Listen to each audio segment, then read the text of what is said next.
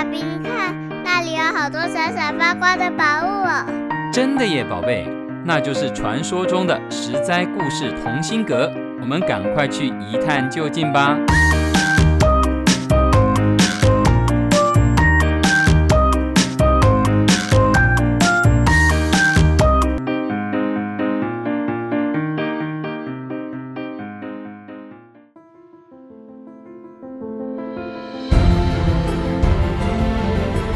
各位亲爱的大朋友、小朋友，你们好！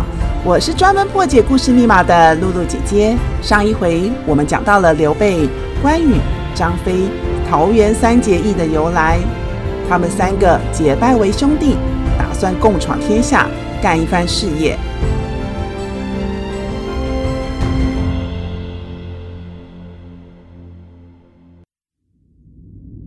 今天露露姐姐要分享。《三国演义》里头，另外一则很重要的故事叫做“煮酒论英雄”。谁在煮酒？煮的是什么酒呢？谁又是英雄？话说，刘备、关羽、张飞三个兄弟一起在江湖上闯出名号，成为了曹操的贵客，很被曹操看中。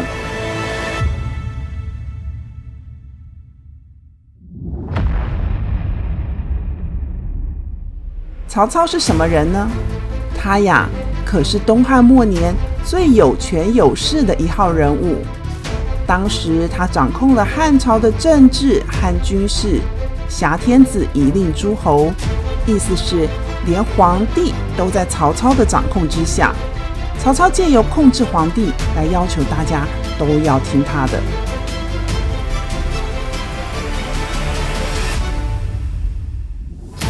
刘备三兄弟立下了不少的功劳，关羽、张飞骁勇善战。曹操虽然欣赏他们三个，可是啊，曹操的心里是很感到不安的。尤其是当曹操听说刘备可能也会参与推翻曹操的计划，就担心万一有一天刘备如果要造反，跟他抢天下的话，那怎么办呢？因此啊。曹操啊，就找了机会要来试探一下刘备。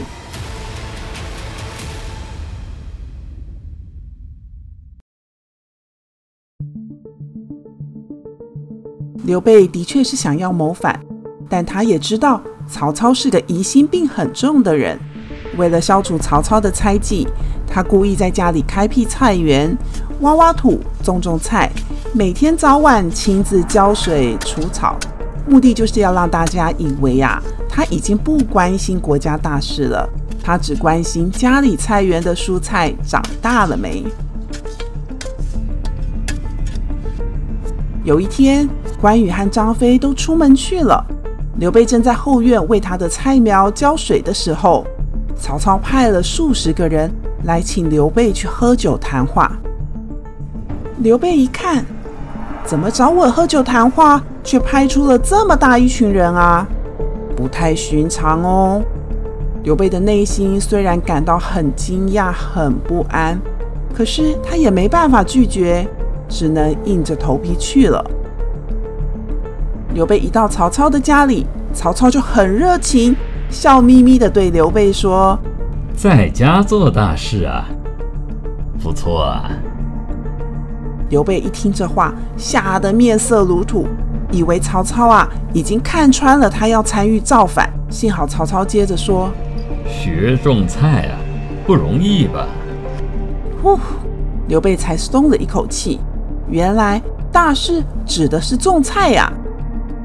刘备故作轻松的回答：“种菜不过就是个消遣罢了。”曹操拉着刘备说：“来来来，我院子里的梅子熟了。”枝头上啊，结实累累的青梅，咱们来喝酒赏梅吧。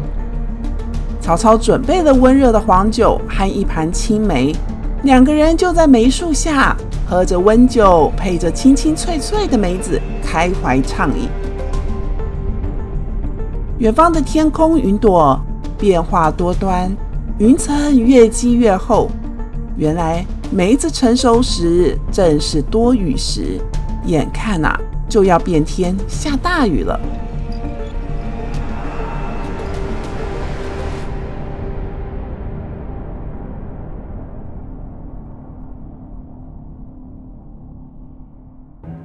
曹操眯着眼睛对刘备说：“你也是看过大风大浪、游历四方的人物，不妨说说看，你觉得谁是当今的英雄？”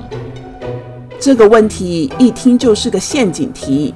刘备赶紧推脱说：“丞相，您开我玩笑吧，我哪看得出来谁是英雄呢？”曹操积极地追问。哎，别谦虚啊，说说看呢。刘备知道万一说错话，可是会惹来杀身之祸的，但是又不能不回答，只好故意说些有点名气，但是普普通通的人物。曹操当然对他的答案都不满意啊，频频摇头。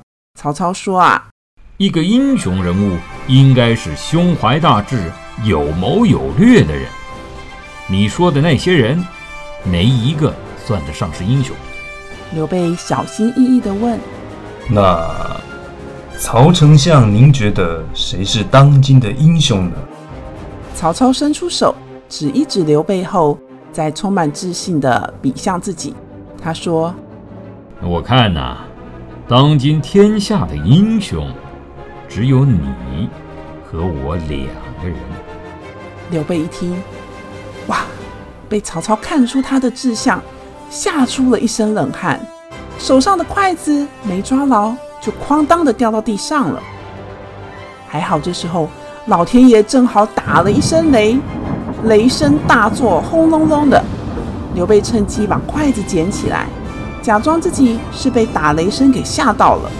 哎呀，这雷声轰隆隆的，也太大太吓人了吧！曹操看到刘备被雷声吓得惊慌失措的样子，大笑：“哈哈哈哈哈！堂堂大丈夫，怎么还会怕打雷呢？”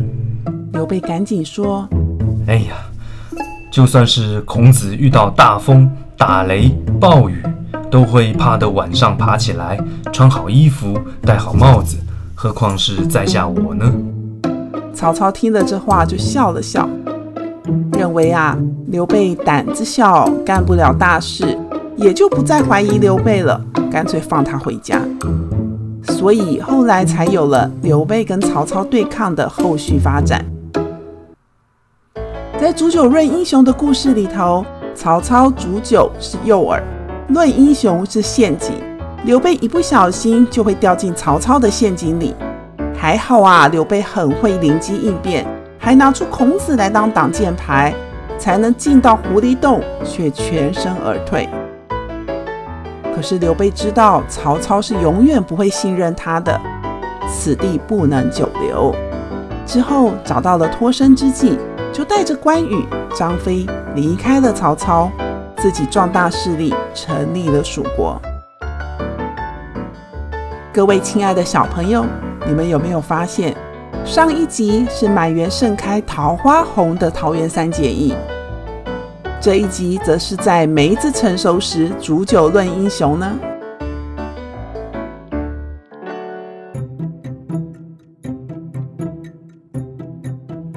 三国的背景是乱世，但《三国演义》的作者很会安排场景，在乱世中以繁花盛开和结实累累显示出一时的平静。并且在场景中带出了季节，比如说桃花红就一定是充满希望的春天，梅子成熟就是在清明节后端午节前的梅雨季，一开花一结果。这些三国人物就在诗情画意的场景中展开谁与争锋的情节。《三国演义》的精彩故事展开中，下一集我们要来说说。《三国演义》中超级英雄的故事，谁是超级英雄呢？我是露露姐姐，实在故事同心阁，我们下次再会。以上。由实在实在网络教育学院制作播出。